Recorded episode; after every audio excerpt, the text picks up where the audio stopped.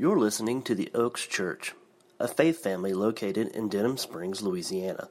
For more information about the Oaks, visit oaksonline.org. Good morning. Hope everybody's doing well. I want to welcome to the Oaks if you're new here. Uh, as I've read through the scriptures this week, uh, I was challenged personally. That's what the scripture should do to us. As we read, the word causes us to see our true selves. It causes us to see who we really are based upon the truth. And so, as I read these two verses, mainly these two verses, the Spirit just kept getting me to ask this question about myself. And I think it's a good question for all of us to ask. And it's good to reflect and examine and to really look in our lives and see if we're living out the word that we have and that we read every day. The question is do you, do we, do we live in such a manner, in such a way, that the world, that unbelievers, when they look at us, they see hope? Do you live, do we live in such a way that when we are at work, that when we are at our home, that when we are out to eat, that wherever we go, that when people look into your lives, that they potentially have the opportunity to find Christ. Now that's that's a tough question, and that's a question that's that's that everybody should be asking, especially based upon this scripture. But as we live life here on earth, this temporary place that we live, short, God has called us to bring glory to his name. And that should be our desire. But if we live for the things of this world and we look exactly like the world and the people of the world and unbelievers, how can we be a picture of hope? Hope is when we find something or someone that satisfies us completely, and we need no other to satisfy or nothing else. And the things of this world, if you've lived long enough, if you truly sought them out as your hope, they never satisfy. You always search for more. You're always seeking for more. But when Christ finds you and rescues you, and you truly experience that hope and His goodness and His grace, you truly find hope. You truly find satisfaction that nothing else in this world can satisfy, which changes the way we live. Because if nothing else satisfies the way Christ does, we live for Christ. We live for Jesus and His name. We live for the things that are not seen, but that are unseen. And here in this, these two verses, we see two things that are very important to Peter. One, the salvation of souls. And two, the glory of God. The salvation of souls and the glory of God. And if you experience this world for long enough, you understand that those two things are not important. They're not important to the one who doesn't know Christ.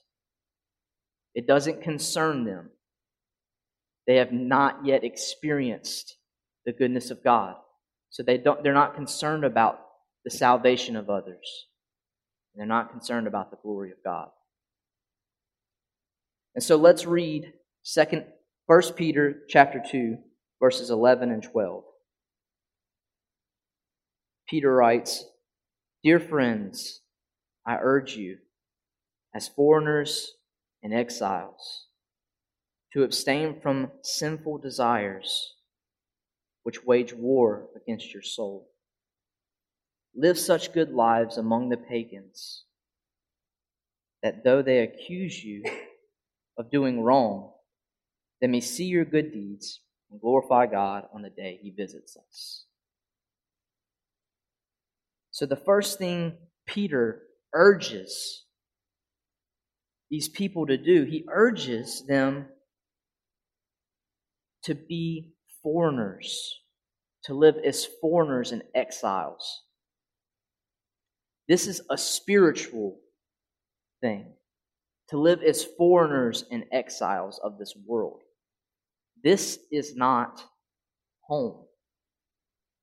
And the more we're reminded that this is not home, that this is not our final place, that this is just a short time, a vapor, as James would say.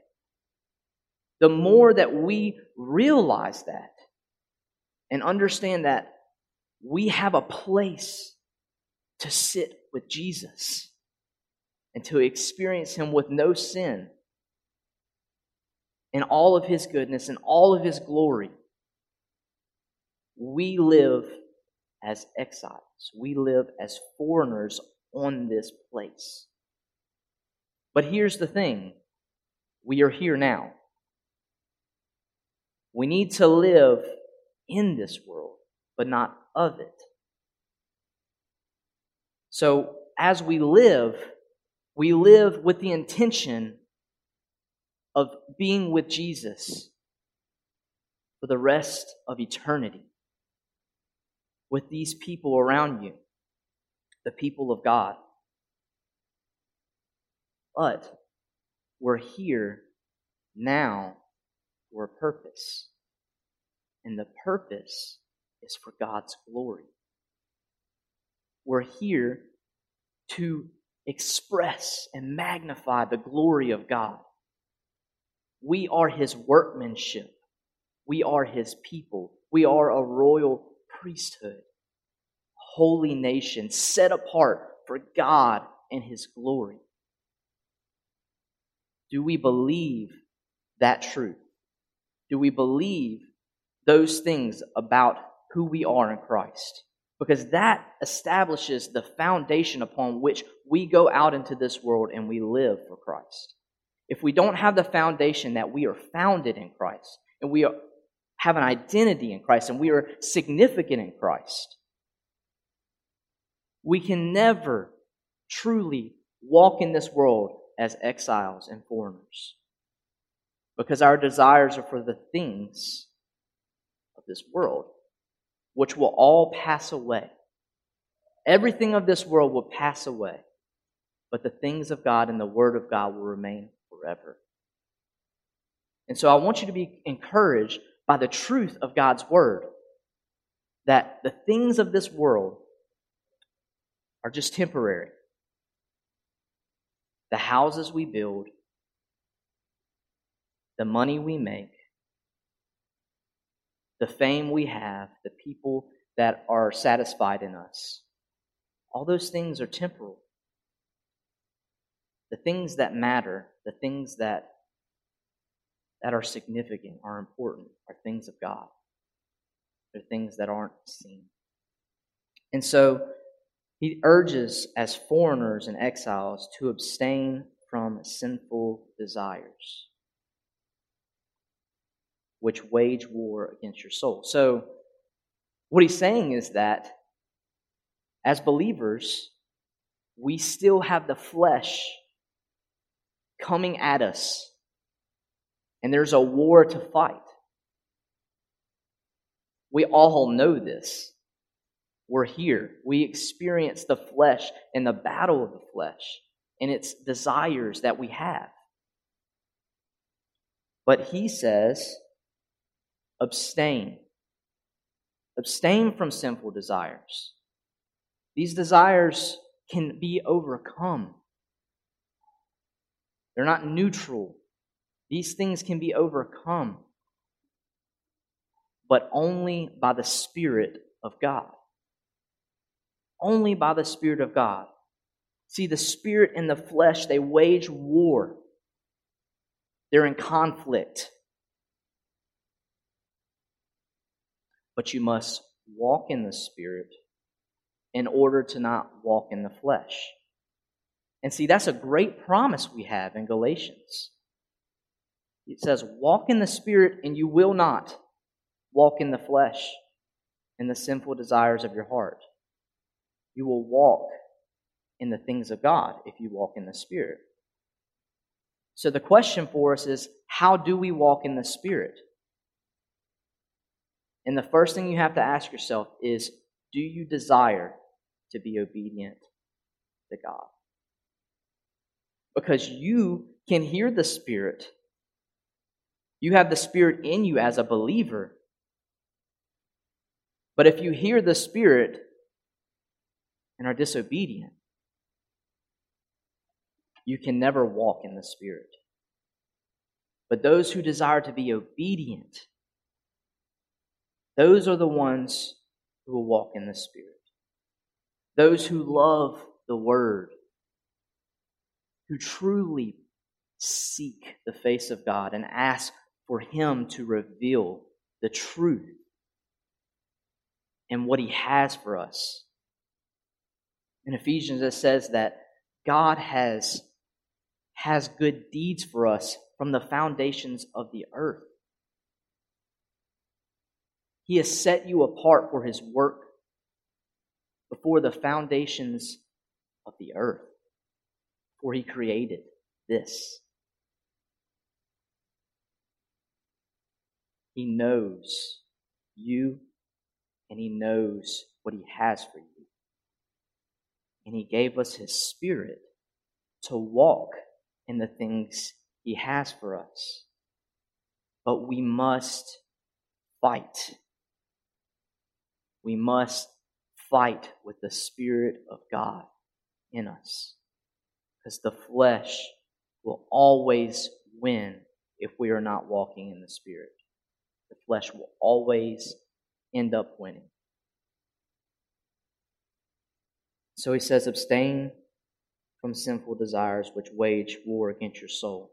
And that will make you look like exiles and foreigners in this world. You will not look like everyone else who loves the things of this world. You will look different. And, and, let me just say something. We don't need to be afraid of looking different or holding to, to the truth. We need to stand firm on what we believe because we are called to do so. God has set us apart to do so. But any moment of looking different kind of pushes people back and says, ah, let me just do it this way so I don't look different. So people don't call me out. That happens in the workplace all the time. And then at that point, if you're if you are different, what they're going to do is they're going to call you evil. You hear it now. If you don't believe in same sex marriage, you're evil. That's not moral to the world. We believe that God made us, humanity, not for same sex marriage. And we must stand on that. This is a social issue. And this is what Peter's going to start talking about. He's going to start talking about rulers and governors and how do we how do we live in such a manner like he's talking about here that when they look in they see hope. They see something different. They see a way that's beautiful, morally beautiful, and it leads them to Christ. So don't be afraid. Have confidence. No fear that we are different. And that's the way God has made us. He has called us from that. We are called out of darkness into light. Those are two completely different things. The light completely takes out the darkness, it overcomes it. Darkness never overcomes light. There are two sides of the spectrum when you look at them. They can't even exist together. And so, if He's called us from darkness into light, we're called to look different, but for a reason. He says, Live such good lives among the pagans that though they accuse you of doing wrong, they may see your good deeds and glorify God on the day He visits us. So he's saying that the way you live proclaims the gospel. The way you live can lead someone to Christ. But I think it, it's connected to, in 1 Peter, the same letter, 1 Peter chapter 3, verse 15. But in your hearts, revere Christ as Lord. Always be prepared to give an answer to everyone who asks you to give the reason for the hope that you have but do this with gentleness and respect. So we live in such a manner, in such a way, with the, the deeds and the, the things that God has set before us. We live in such a manner that people, when they look at us, they see hope.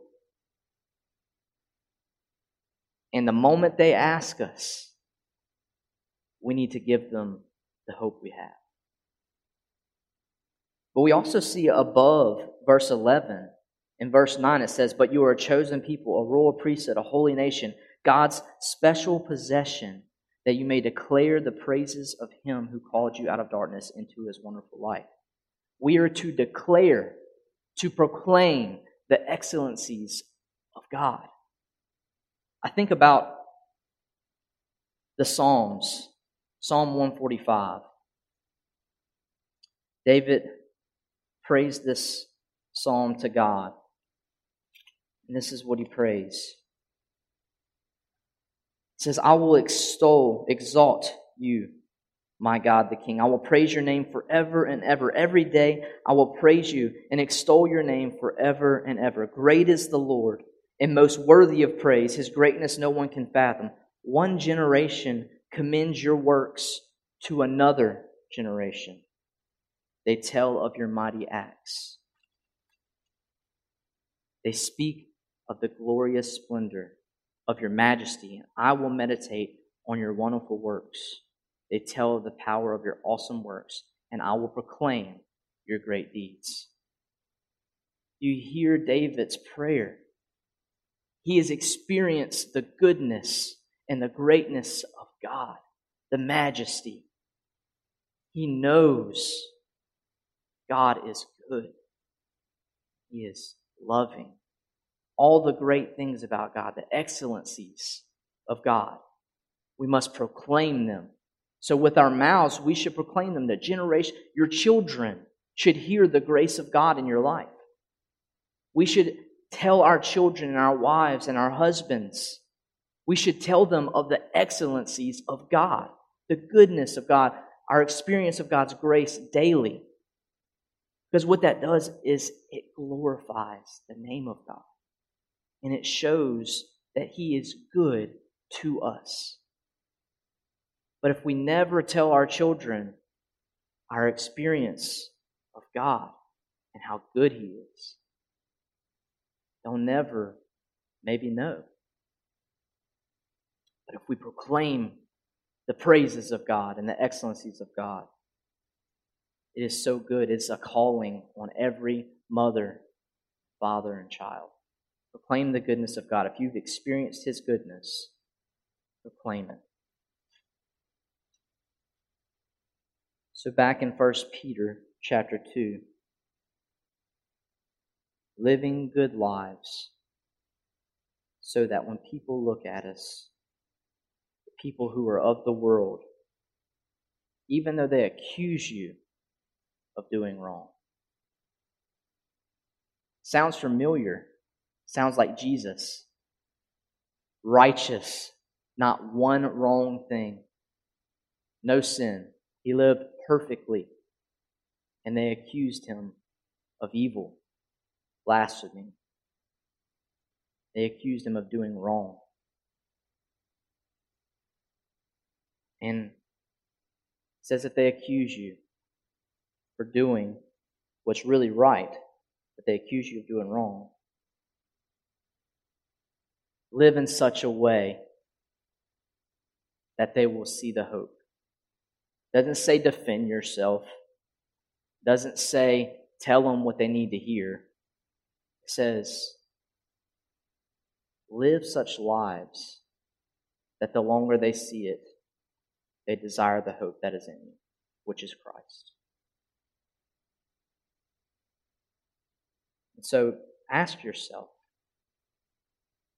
do you live in such a manner, in such a way, that when people look into your life and they see the way you live, they see the way you're generous with your time and resources and money, the way they see the way bad things happen in your life or something's going wrong, the way you the way you approach that, if it's with peace and not anger, or persecution, a peaceful persecution, or or something tragic happens in your life, you go through it with peace and hope. Those are the things that when the the people of this world, when they look on and they look into your life, hopefully, through proclaiming the good goodness of God and the greatness of God and living a life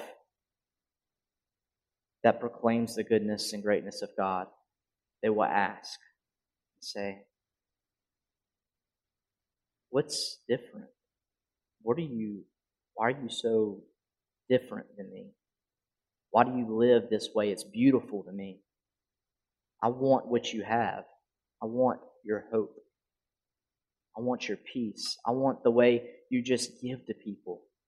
Because your hope isn't in money or things. You just you give generously. When your hope is in Christ and Him alone, you live completely different. And so, lastly, it says, They may see your good deeds and glorify God on the day He visits us. I'm not really sure what that means. Um, the day he visits us, I guess it probably means that when Jesus comes back. But it also could mean the day he visits them to save them. I've heard both. But it, it, it sounds to me, just when I read it, that it probably means the day he visits us, the day Christ comes back. That the day that Christ comes back, they have experienced Christ, and because of what He's done in you, He has used you, that when Christ comes, they will glorify Him. So we must live in such a way that not only we glorify the Father, and we glorify the Son, and we glorify the Spirit, but that when people look in, they see our hope and we can tell them of our hope, and then they will glorify God. That's how amazing God's grace is.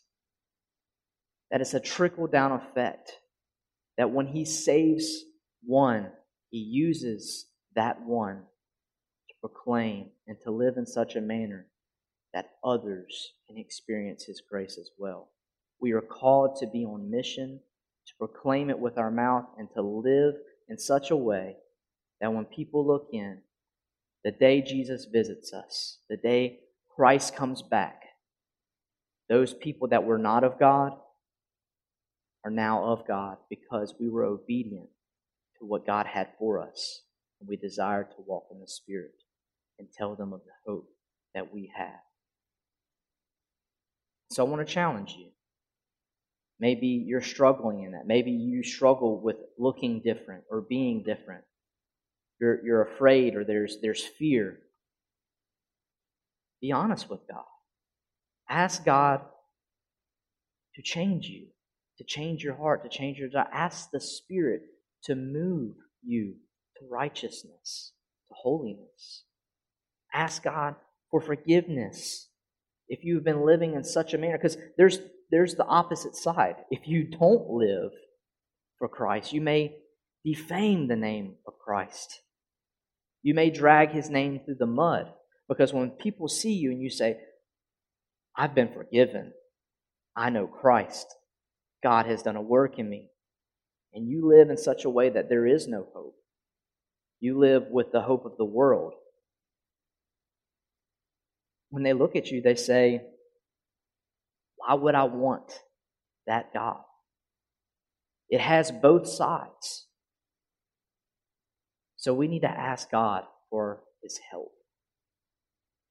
Ask him in his spirit and the word to do a work within his people, to do a work within us.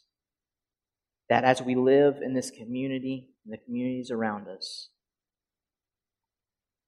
that people will come to Christ because we are the hope, we are the light, we are the salt. Jesus has called us not to just sit and be saved, He has called us for His glory. As the band comes up, I'm going to pray.